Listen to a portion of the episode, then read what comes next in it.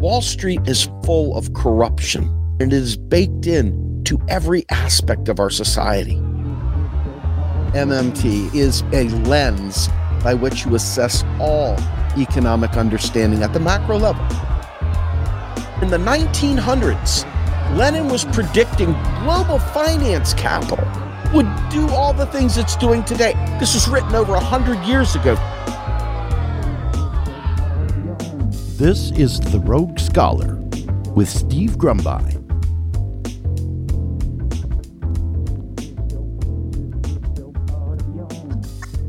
All right, everybody, it's Steve, the Rogue Scholar. We're going to be talking about something really, really near and dear to my heart. And that is the misperceptions that we have when you see somebody that's not living the way you want them to live, that's not making the choices you'd like them to make. Um, you know, one of the hardest things to do in this society today is to live and struggle, to have a life that isn't perfect, and to know that nobody's going to listen to you. Nobody really gives a fuck what's going on in your life. Many times, even when people act like they care, it's really they're tapping their foot waiting for you to finish so they can say something many of us are broken, right? We're just broken. But you can see there's another layer of this that is really important to focus on. And that is that next layer above, that next abstraction above the person suffering that sits there and points at them for being loud on the school bus, that sits there and points at their shabby clothes, it sits there and points and talks about how if they'd have just made better choices, you know? And so much of what we say and do is completely born in ignorance, completely judgmental, and completely irrelevant to the situation at hand. In fact, in many cases, we're actually creating more pressure. We're actually creating more negative energy. We're actually creating the seeds that can lead someone to suicide. You see it happen in bullying in high schools. You see it happening to people across the spectrum. And as we get older and somebody stumbles onto some success, we see them judging those that didn't quite make it as far as they could, squandered their potential, that didn't reach the heights everyone thought they might reach. And then we look at their situation and we judge, and we have no idea, no idea how they got there. But let me state for the record the people that win in this country, I'm sure there's components of hard work. Nothing wrong with working hard, nothing wrong with working hard whatsoever. But it is no guarantee of success. You can work incredibly hard, daily, round the clock, and never achieve anything in this country, the way things are in this world, the way things are, it's really more about who you know than what you know. And there's a tremendously disaffected bourgeois class, a people that are in upper echelons of society who have uh, let you know won the lottery of birth or maybe they had a shitty birth maybe their family was poor maybe whatever but they somehow or another clawed their way to the top, clawed their way out of the cesspool that neoliberalism leaves them in. The average person doesn't have those kinds of resources, doesn't have the gift of the birthright of, you know, lottery winning, you know? Everybody doesn't get born into that. And even if they did, who would want that? That's not any kind of way to structure a society. So far too often we see somebody and they're angry, they're bitter, they're they're raging. And we're judging them based on where we are. And we don't realize the pain and suffering they're going through. We don't realize that when they go to bed at night, they're freaking maybe they're trying to kill themselves. Maybe they're thinking nonstop about how life is just not worth living anymore. You know, maybe they've got debt that you have no idea how they came to it. Maybe they're literally living in a horrible situation with somebody that's hurting them and they're afraid to say it. They're embarrassed to admit they're being abused. Or maybe, just maybe, they have health issues that they can't afford to fix. It's causing them to not have sleep. It's causing them wake up in the morning pissed off, depressed, angry, raging. Maybe there's no hope in sight. Maybe there's no way they can envision themselves ever digging out of the hole they're in. And invariably, you hear what might be the most disgusting comments of them all with go get a job. Why don't you go get a job? Well, maybe if you did something useful with your life, maybe you'd be okay right now. Well, I guess you just didn't apply yourself, did you? Right? Now, we'll tell you this there's a totally different scenario that plays out when you create agreements with people where you say, I am going to do X, Y, and Z. And then the team all has to, re, you know, respond to one another. They have to depend on one another and the person doesn't say what's going on and they just don't do the work that's in front of them. They don't say what's going on. They don't let you know what's going on. So everybody falls down because this one individual refuses to communicate and let people know that they're not going to be able to fulfill their obligation. And so the entire team fails or the entire organization fails or or whatever. You know, you see it in sports sometimes where people don't tell the truth. You see it in families but more importantly, you see it in like activism, a lot of activism. People just ghost you. They just stop showing up. They stop doing like somehow or another, the issue is no longer important. So, on one hand, we have don't judge people. You have no idea what they're going through. Don't judge people and heap coals on their head when they're already down. And then you have agreements where you've made commitments to one another and you're not fulfilling them. I want to be crystal clear. We're not talking about the area where we've made commitments to one another and you're not fulfilling them. It's okay for people to feel let down when you're not pulling your weight. That's an agreement the teams made with each other. So let's put that off to the side and let's focus on that social contract with our government and with one another that we don't even know each other. You talk about fighting for someone you don't know. Would you fight for someone that you don't know? Society's become incredibly selfish. And society is getting more and more selfish by the minute, more and more self righteous for those who won the lottery of crypto one night, but the night before that, they were broke as could be. Or vice versa, they won big on crypto one day, but the next day they lost everything. So there's a lot of these little insertion points into the mix where suddenly somebody can be elevated out of the shithole. But it's not everybody. It's not everybody. It's just one or two people winning big and you know, and everybody else is afraid to say they're hurting because after all, person A over here did great, so it must be an indictment on them as a human being. See, this is what this makers and takers, winners and losers, you have to know things to invest in things, and scared money don't make money, and all this stuff, right? It's that precarity that we build into society so that when someone fails, we can say, hmm. But I want to take you back to a time in my life. And I want to use my own personal story here as a bit of a a wake up call for people that think they got it all figured out. And see if you can relate to any of my story. Now, my story is not the worst and it's not the best. It's my story and nothing more than that. Hopefully, you can find something in this that you can relate to. But I'll tell you mine now. So, when I was growing up, my grandmother on my father's side, she was a really, really mean lady She had grown up Amish and she had broken free of the Amish community. And she was one of those abusers. She burned people with cigarettes. She hit them on the head with pots and pans. She would make the kids clean up the dog kennels that she kept.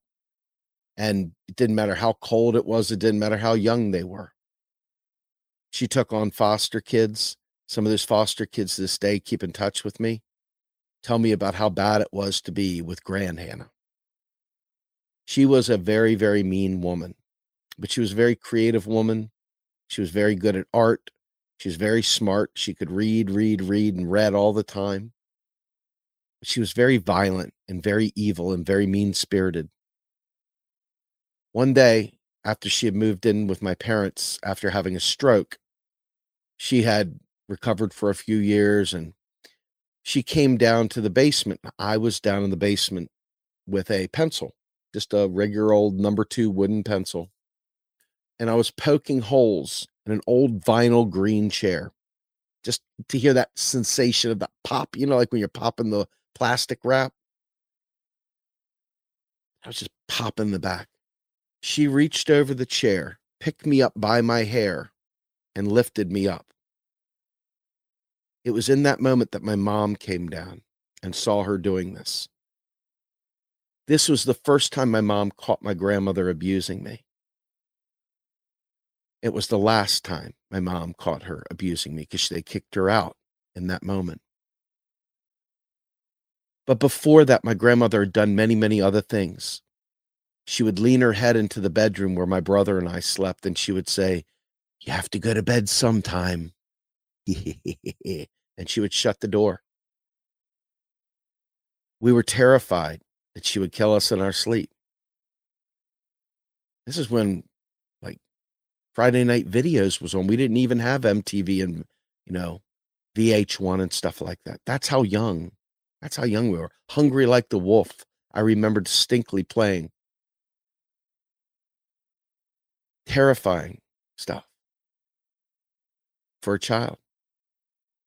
And you start losing that security of being at home. Home is no longer secure. And then you go to school and the kids see the weak kid. The kids, see the kid that's not sure of himself because there's no safety at home.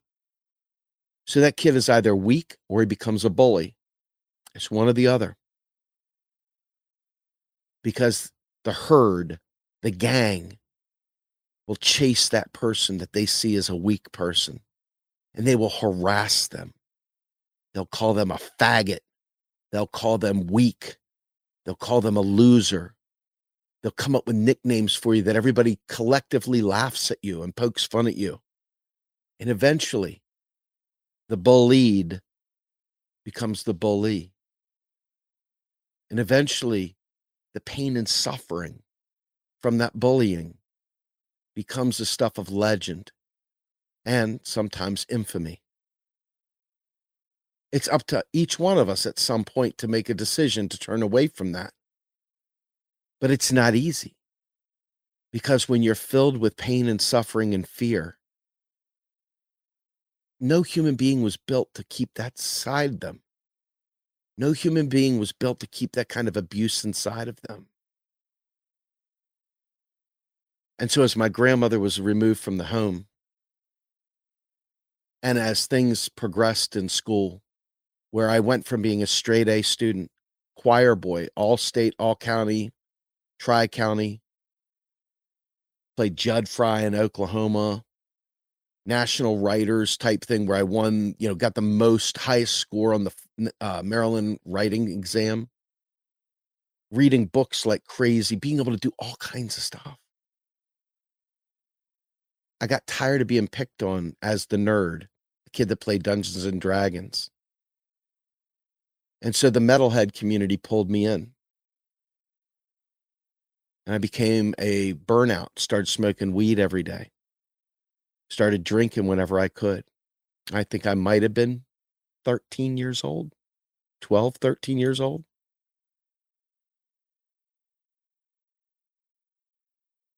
And that was going on in the background as I was trying to study for a chemistry exam.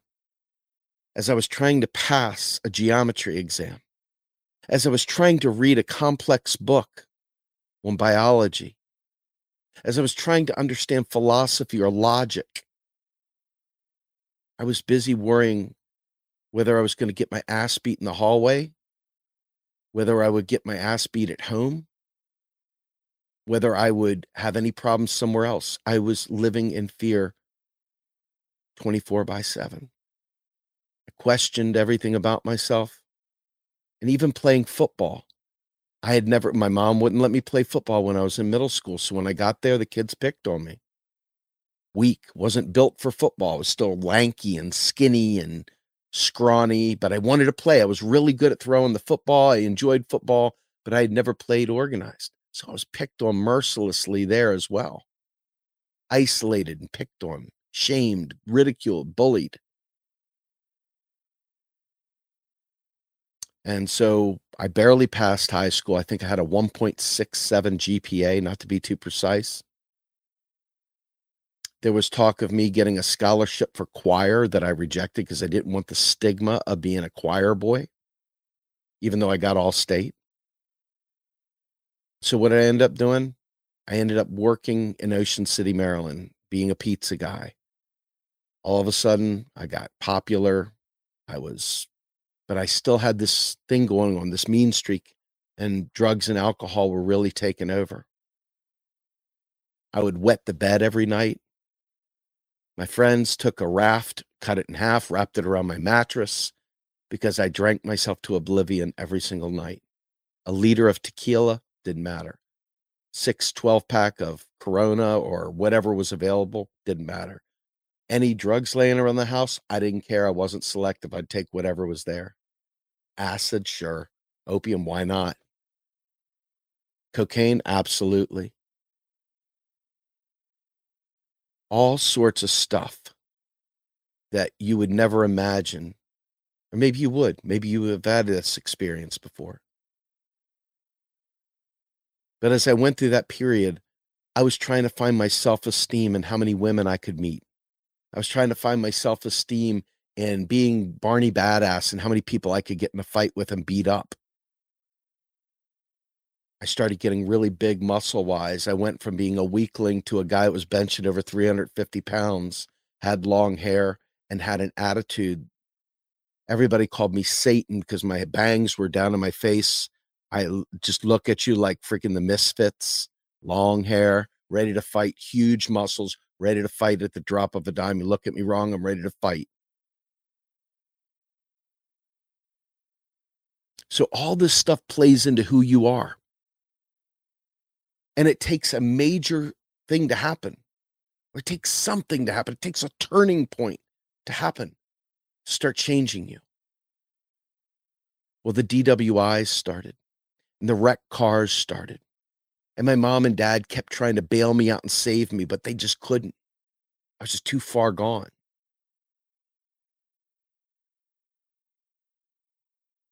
ultimately, I got sober. I'm going to cut out a lot of the gruesome stories because that's not the fun part of the story. It's not important. We all have war stories about the stupid shit we did. The problem was, I couldn't imagine a day without drinking. I'd wake up in the morning hungover. I'd tell everybody I'm not drinking. By four o'clock in the afternoon, I was already drinking again.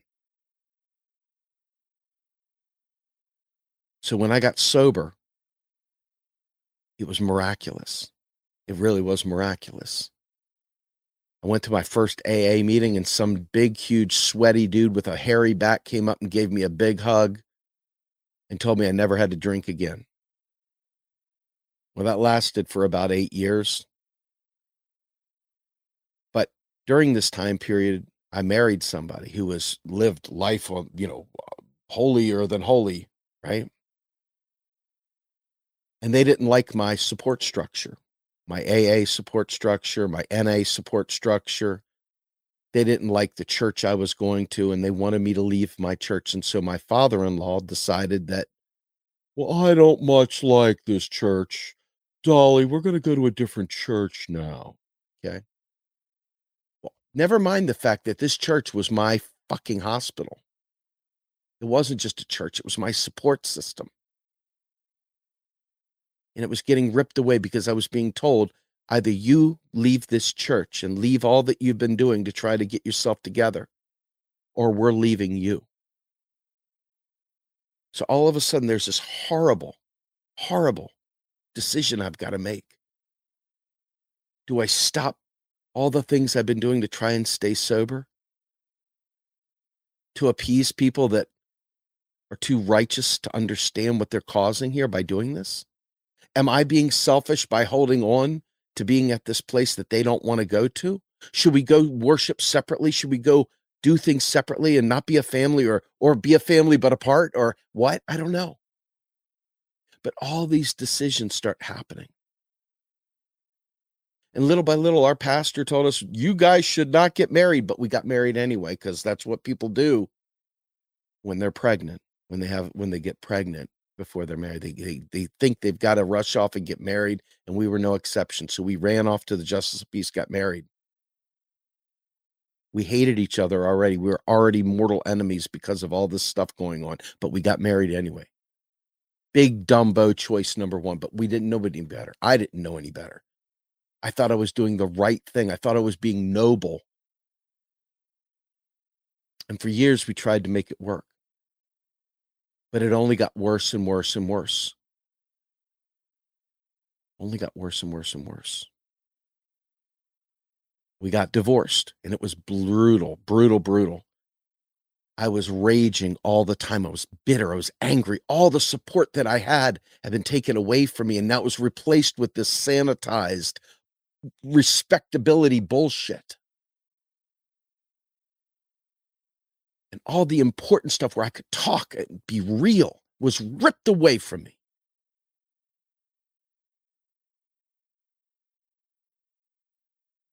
It was a decision I had to make. I had to make. Do I stay with my family or do I continue to try to be sober and to try and stay sane?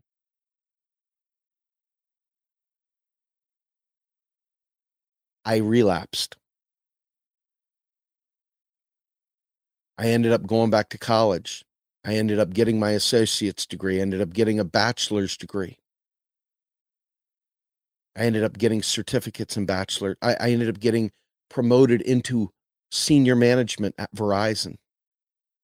I was redeeming the time, right? I was trying to make up for all those years that I lost, all those years that I screwed up, all those bad decisions I was trying to make up for. I was working around the clock to fix what I had broken. And it was never good enough. And when you don't feel like you can succeed, you get bitter, you get angry, you get rageful.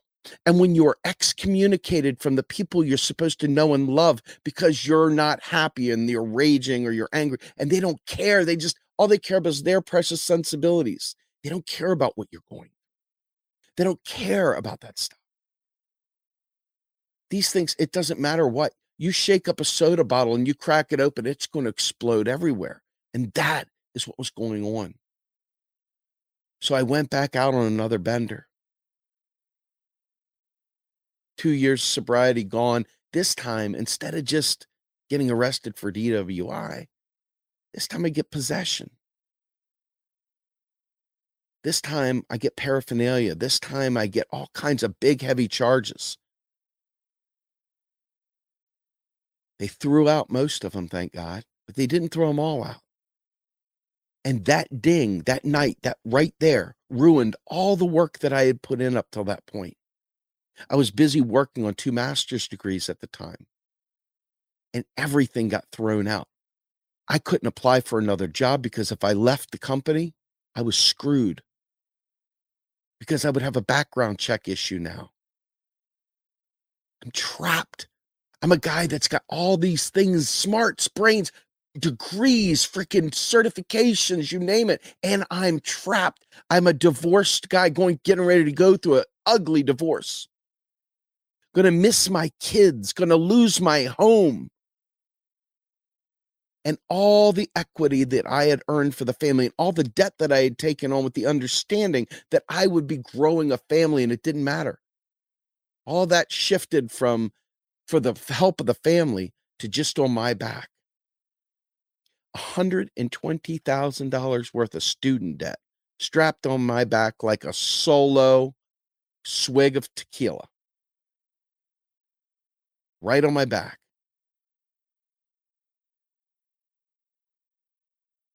So ultimately, what do you do? You've got to keep trying to earn more money somehow. You start taking out bad loans because what else are you going to do? You can't meet your bills. you file bankruptcy. It doesn't matter because you can't discharge student debt. Fuck you, Biden. All these different factors play in. And then you remarry because, after all, what does everybody do when they're looking for something? They find someone else, right? They just latch onto someone else to fill the void. They're going to fix the past relationship with a new relationship, right? Because that's what human beings do when they're left unguarded, when they don't have good mentors in their life and they don't have people in their life really, really helping them and loving them through the issues. Now, the good news for me is even though my father and I had a horrible relationship when I was young, something else was going on during this time. My father got supranuclear palsy, progressive supranuclear palsy. It's a thing that killed Dudley Moore and it's very rare. But during this time, we thought he had Parkinson's. We didn't know he had progressive supranuclear palsy. And ultimately,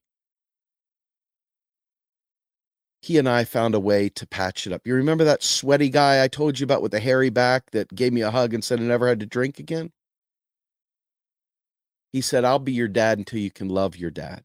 Your dad, he did the best he could with the tools he had. We're going to have to cut him some slack, son. But you, until you can do that, I'll fill whatever void you need until you can love your dad for who he is. And that gave me back my old man.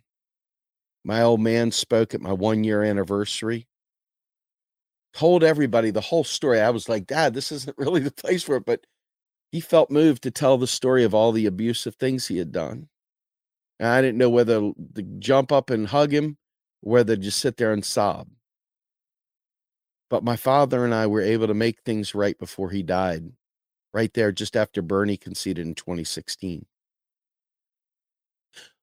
But I want you to know I've got a divorce that I'm paying for. I've got all of the debt from student aid on my back. I got all the family debt on my back because you know the other side didn't have any of that to carry with them. They got all the benefit, they got half of everything, but except for half of the debt. They got to keep the money, but not keep the debt. Not a bad deal if you can get it. Take it every time. Take it an extra time on Saturday if it's offered, right? Well, long story short, I'm still trying to get more degrees because goddamn, I can't make enough money to pay for the child support, pay for the home, pay for the debt, and just survive if I don't keep climbing this ladder, I have no interest in climbing. So not only am I putting a good eight to 10 to 12 hours a day in my day job, I'm also trying to do chores and visitation and things like that in the nighttime. And then I'm going to college full time after hours and throughout. I don't have a time to breathe. So what did I do? Like any good drunk, I went back out drinking again. Well, in 2006, my father took my keys from me and said, You're not going to kill yourself tonight, son. And that was the last drink I had, September 15th, 2006. September 15th, 2016, my father passed away. On my 10th anniversary of being sober.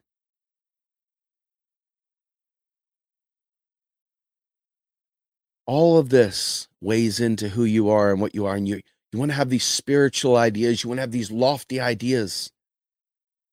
But you're having night terrors about the debt piling up. You're having night terrors about your kids not loving you and not wanting to see you them not understanding that you don't have the money to just fly on down to the alabama or texas or wherever that you can't just pick up and leave because they're they finally come they don't want to communicate with you, but when they're there, they act like you're a bad guy because you don't go see them. But you want to see them, but they don't know that their mother's not letting them, or there's their mother asked to speak to your psychiatrist and your AA sponsor before you're allowed to see them, wanting to violate all that confidentiality and poison the well of yet another support system. You see how this plays out? Now all of a sudden the kids think you don't love them. The kids think you hate them. The kids don't think you want to be around them and they start judging you and then they start talking to each other. And now your kids don't want to be around you. This shit piles up deep, just keeps piling up. Now you look around you today. The good news is, even though I have been hit in the head a thousand times, unable to refinance my home, Eh, eh, people trying to foreclose on my home, constantly having to find a new job because all you can get is contract work. Things like that. The precarity of that fear, the fear of losing everything, of not having a home. Your father dead, your mother unable to really even hold a conversation anymore. And instead of a really tight core family, everybody out doing their own thing, nobody talking to each other, nobody really paying attention. Dog eat dog, you do you, dog, kind of thing. This is just my story, right? I'm, I'm, I'm not even telling you most of the good stuff because that's not the point of it. It's not a sensationalized conversation. This is to show you that you can work around the clock, kill yourself to get degrees, kill yourself, kill yourself my family didn't have money. So going to school was on me. All that debt.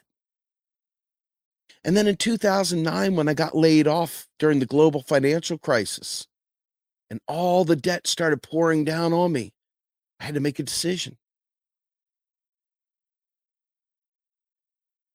I ended up going with that HAMP program, thank God, and was able to keep my home for a little while but the predatory bullshit that was going on around me, all sorts of stuff. Too much. Like I'm talking about like constantly putting your fingers on your pulse because you're like you you hear your heartbeat boom boom boom boom. You feel that fear, that coldness rush through your body of terror, sheer unadulterated terror.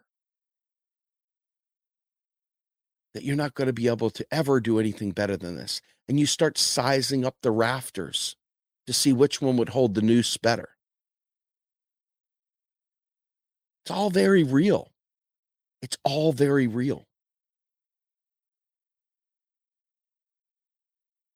So as we sit there and we look around us and we're fighting about MMT and all these other lofty things, they're all real world things. They matter because that knowledge of MMT allows us to create the social safety net, the fabric of society that allows each of us to know that there are choices that eliminate the pain and suffering and the precarity. The terror that makes you say, God, do I really have to live another 50 years on this shithole?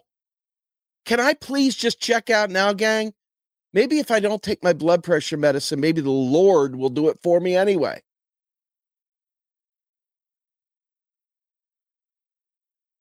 What do you think about that? This neoliberal world that we're in is all about makers and takers. You should have made better fucking choices, dickhead. Things like that. I got three seminars through a PhD program and had to drop out it's not because I'm stupid. Fuck, I'm I'm I'm reasonably intelligent, folks. I literally was accepted and was going through a PhD program. I didn't have a trust fund. I didn't have mommy and daddy capable of sending me around the world to do fun things. I wasn't born into that world. Every bit of my education came from my ass killing myself.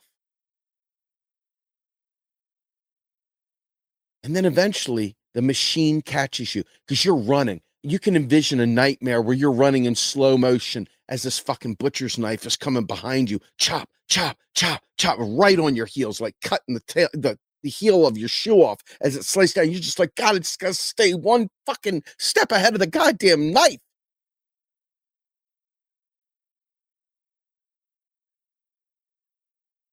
And then you're left with even worse choices again, right? Because you think it's all about you and all about your effort and all about what you do. But in reality, in reality, society has been structured to discipline us into conforming to be good little tiny slaves for capital. All of this has been doing this.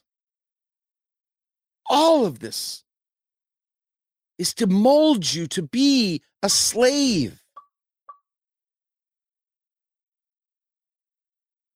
Slave. My God. The American dream is an American nightmare, my friends.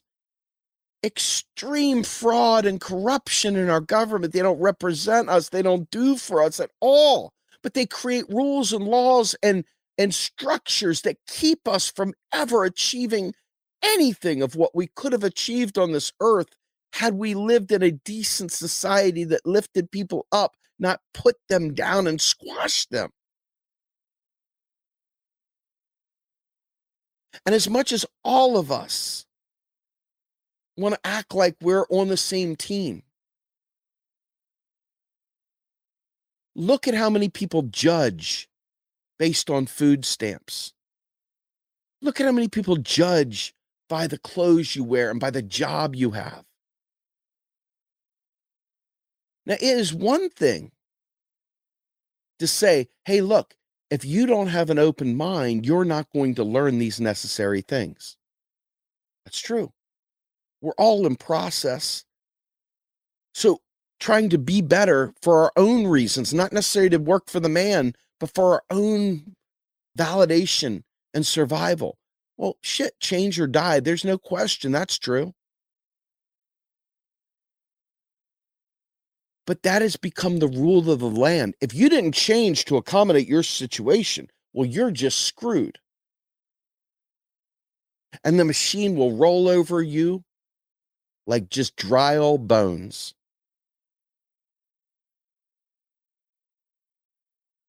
All of this is happening above the cloud. We don't even see it happening. Maybe we do little glimpses of what's happening. But in reality, they keep it so that we at the bottom are fighting against each other, looking over their shoulder in line, trying to figure out why they're getting over on the welfare system. Why are they getting over on the food stamp system? Well, you know what? For every person that gets over on the food stamp system or whatever and gets a little extra out of it, bravo. I hate to say that, but bravo. They've put us in a position where if you ask for anything more than subsistence, you're a fucking taker if you don't want to live in complete and utter precarity, you you you're just a loser. You're you, you know, get over it, dude. Do better, make better decisions. And that's not even happening at the top, folks. That's in our own communities. That's in your own friends, at your own church, at your own, you know, baseball team, at your own job site, wherever. You see this happening in the Bitcoin space now. People that were once part of the working class that are were once part of a revolutionary group now become investors. Just like the stock market only silicon valley. And they know it's a ponzi scheme and they know that if they don't get other people to invest in it they won't get the money either because you got to pump it up to dump it out so we start forgetting because look at the hippies look at the grateful dead friends all of our friends from the dead era all those people at Woodstock.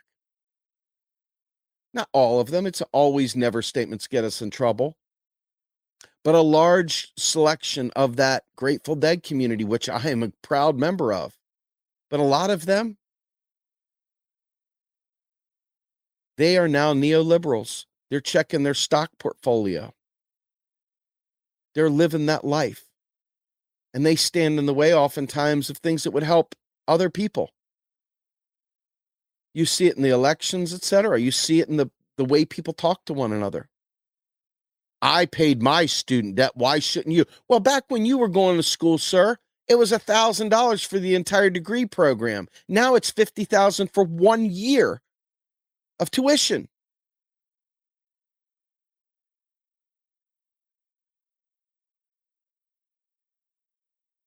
So while the government that creates money every time it spends, folks, it doesn't matter whether you like this fact or not. This is one of those things where, yes, it doesn't matter what you think. The reality is this is true. Doesn't matter whether you believe in some crazy conspiracy of the Rothschilds or whatever. Fact is, is that when the federal government decides it wants to spend, it spends and it creates new money to do it every single time. Not sometimes, does it print money? It does it every single time. So there's never an issue of affordability, ever, by the way. Not sometimes, never. Social Security ain't broke, they're lying.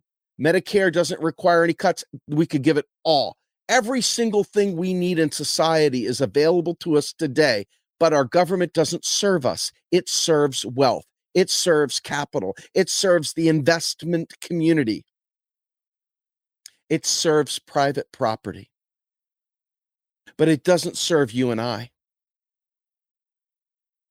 And so I cringe when I see my friends in the alternative media group bragging about crypto, elevating crypto, when in reality it's a Ponzi scheme that means everybody can't win.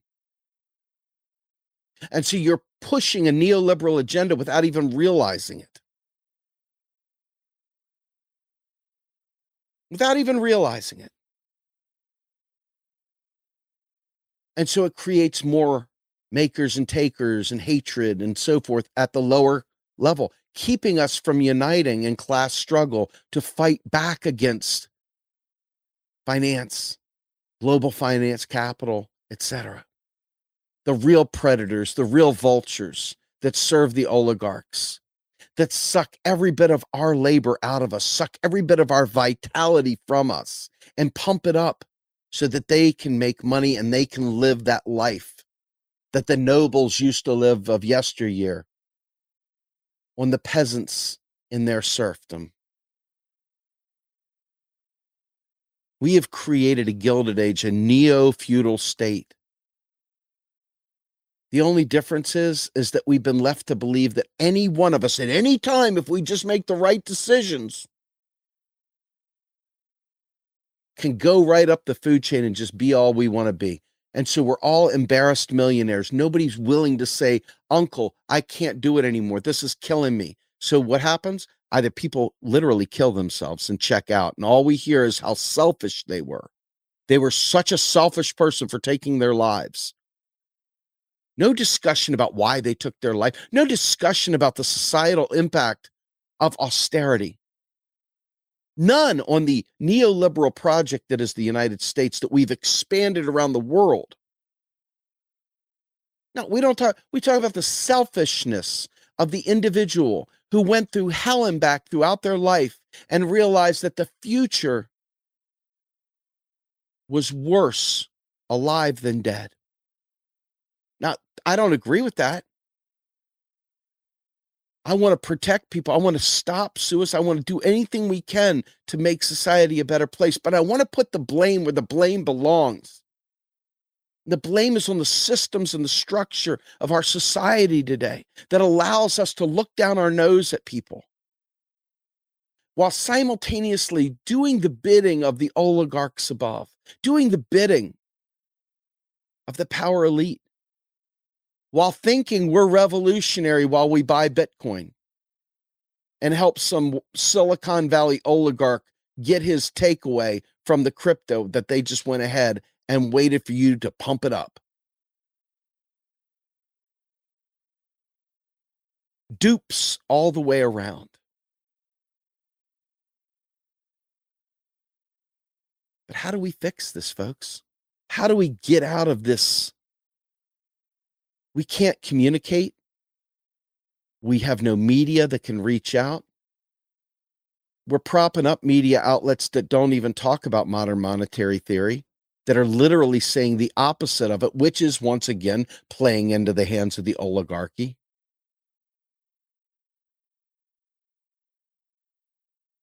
We rally around people that are clearly not guiding us in a way that would be beneficial to society.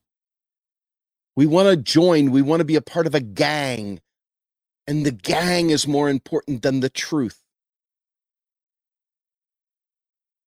we get distracted with masking and anti oh i'm not, you, you it's forced to make me wear a mask in the middle of a fucking pandemic it's force i tell you but we're not talking about the extreme poverty we're not talking about the fact that the government is making student debt non-dischargeable that we're not helping people with their mortgages that we're not helping people with their rent that we're not helping people eat that we're not helping people lead lives that have some rest and relaxation so we can build relationships and build those core uh, connecting points to society to make us care for one another.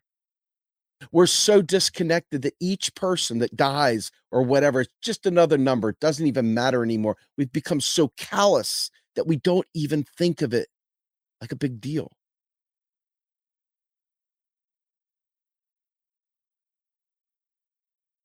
I want you to understand that the reason why I'm doing this particular show today is because when I talk about modern monetary theory out there in Twitter land, or when I talk about it on Facebook, when I talk about it on other shows, or when I do my own rants, I'm not doing it as someone that was born with a silver spoon in their mouth. I'm not doing it as someone trying to sheepdog you to the Democratic Party. I'm not doing it as someone who vote blue no matter who. I'm doing it as someone who says we've got two choices. We either learn how the system works and educate enough people to make the system work for us, or B, if we can't do that, that we have enough information for a revolution that when the time comes to rebuild society, that we understand how to do it ourselves. Reform or revolution. But staying stuck as we are today is unacceptable. Unacceptable. Every bit of knowledge I've got came from beautiful, wonderful people that spared their time with me to educate me. But it was all 100% because I saw what was going on in my own life and I couldn't take it anymore. So I learned MMT so I could advocate to you all that we can have nice things and we don't have to live this life. I'm not an academic and I never want to be confused to be one, even if I were to get a PhD. I'd still want to be an activist. I don't want to ever look down my nose at somebody because they said murder, because they called austerity murder. Oh, we can't talk about that in polite society. I never want to be that guy. I always want to be real. I always want to be real because I know the people that really need to hear these messages are people that went through what I went through and worse. I never want to cajole the powers that be to let them know it'll be okay, that we can do this so you're not hurt. I want to make sure that people on the bottom know that there is a way to solve generational poverty, that there's a way to solve these things. And it's not feel good, made up story that we just shoot the shit on. I'm telling you, the fabric of all of this stuff is baked into modern monetary theory. Even if some people are of that bourgeois class, even if some people are entitled elite, doesn't matter the the knowledge is what is important.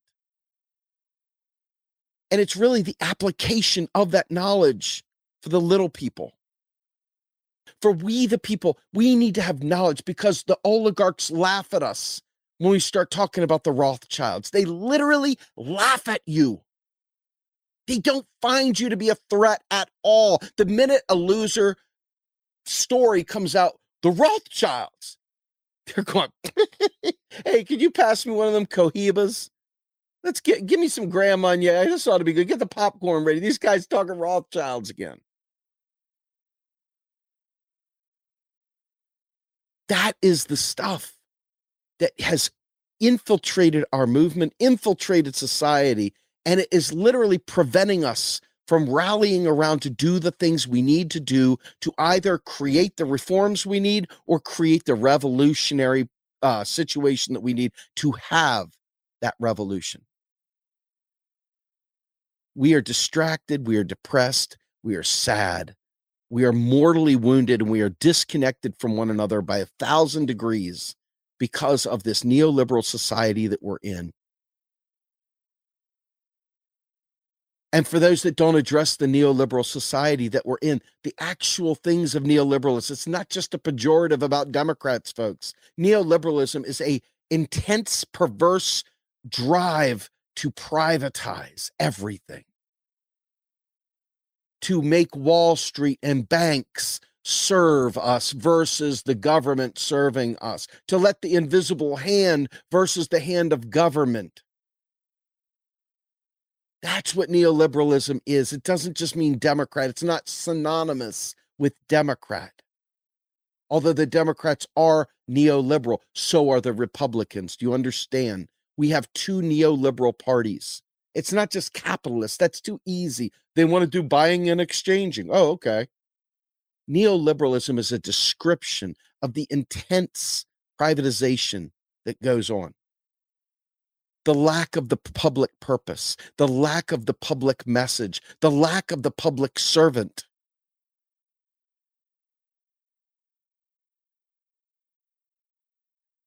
So if you go through life looking down your nose at people because they're angry, because they're outraged, you're missing an opportunity to tap into that. Now, that does not mean, though, that you become a fascist because fascists are angry. So let's become a fascist. You see what I'm saying? It means that we have to be aware of the freaking disgusting conditions that created really, really broken people. And we have to be the collectors of the broken toys and we have to put them back together. You have no idea what anyone has ever gone through. You may think you do, but you don't. And even my telling of my story was only one one one one millionth of the story. I gave you some highlights. I gave you some milestones. I gave you some cause and effect. But I wanted you to know that I'm not coming at this as some kid with some ideological dreams, some utopian dreams. I'm coming at this knowing that we're going to be coming to a real, for real decision point soon.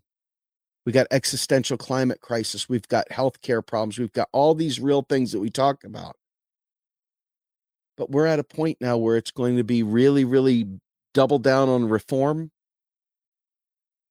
or the people are going to say no more i can't take it anymore and it's going to go to revolution i can tell you right now my body's broken i've got horrible chronic illnesses arthritis you name it i go to bed every single night in excruciating pain.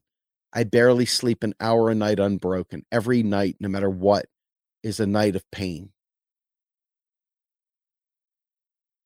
Revolution and i probably not going to be me up on top of the car standing with a face mask with a Molotov or a flower or whatever. That's not going to be me. I'm not going to be the dude in your next t shirt. But I do have knowledge and I am trying to spread it and I'm doing what I can within the tools that I have. Just like my father, who did the best he could with the tools he had, I'm trying to do the best I can with the tools I have. I'm trying to leverage my rage, my righteous earned rage. The rage that I have for the circumstances and conditions that I cannot find a way out of, that I can't bust free of, that I've got to make my own personal choices. Can I survive this world as it is today with the pressures that I have? And that's not always the same answer each day. Each day I come up with a slightly different answer. I hate to say it.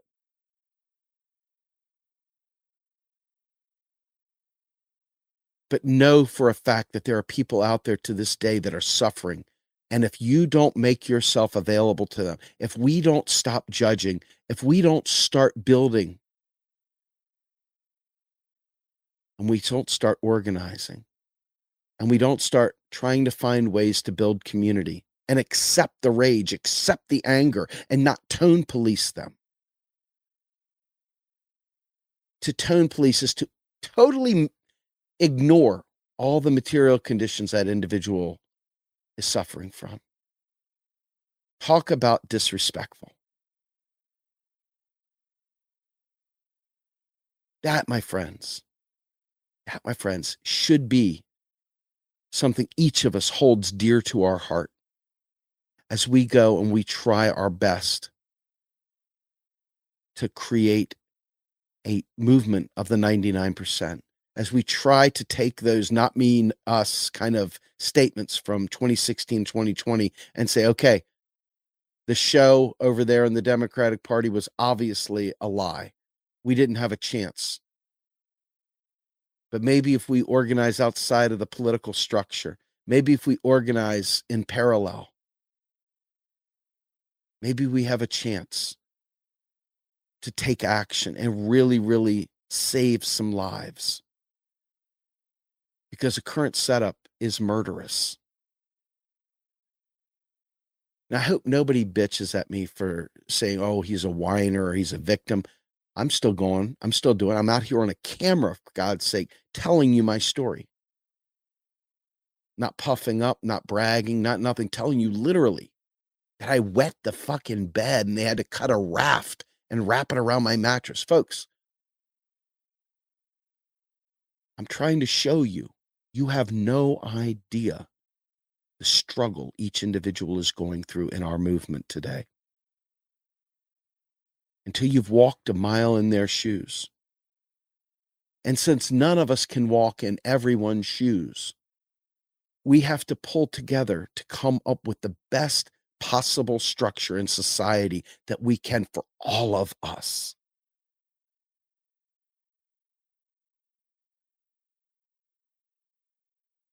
I don't know what more to say than that, my friends, other than I hope that me spilling this stuff out there was helpful to somebody. Because ultimately, for me, I've already told this before, it's not even therapeutic really to me anymore. What I'm looking at here is trying to help you guys understand that if we don't pull together, there is no future to fight for. Steve Grumbine with the Rogue Scholar. Have a great day, everybody. I'm out of here. The Rogue Scholar is a production of Real Progressives. If you would like to support our work, please visit patreon.com slash realprogressives.